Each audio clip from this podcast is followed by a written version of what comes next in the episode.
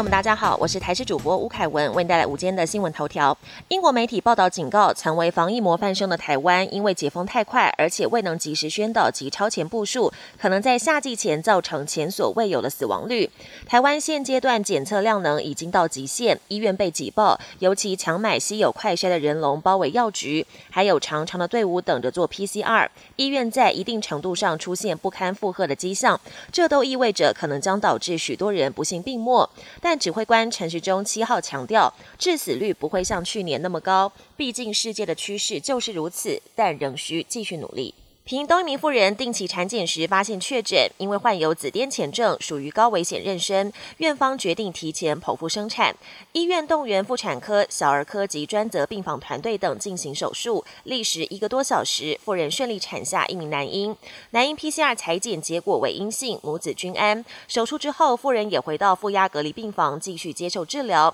这也是屏东首例完成确诊孕妇剖腹生产手术。今天华南云雨区东移，水汽偏多，各地都要留意有局部短暂阵雨或雷雨，尤其东半部及西半部山区容易出现局部较大雨势。周二至周四，台湾附近转为偏南风，天气将明显回暖。但气象专家表示，梅雨季首波滞留风将在周五南下，一直影响到下周二，连五天全台都有阵雨或雷雨，并伴随剧烈天气。周五起气温骤降，明显转凉，周六最冷，北部可能只有十九度。国际焦点：第六届香港特首选举八号上午登场。由于这次只有前政务司司长李家超一人参选，而且在他提名阶段就获得过半选举委员提名票，因此外界一致认为这次选举几乎毫无悬念，笃定由李家超当选。他也将成为香港首位警察出身的特首。李家超认为保持香港竞争力跟经济活力非常重要，因此他上任之后将致力重新跟中国恢复通关。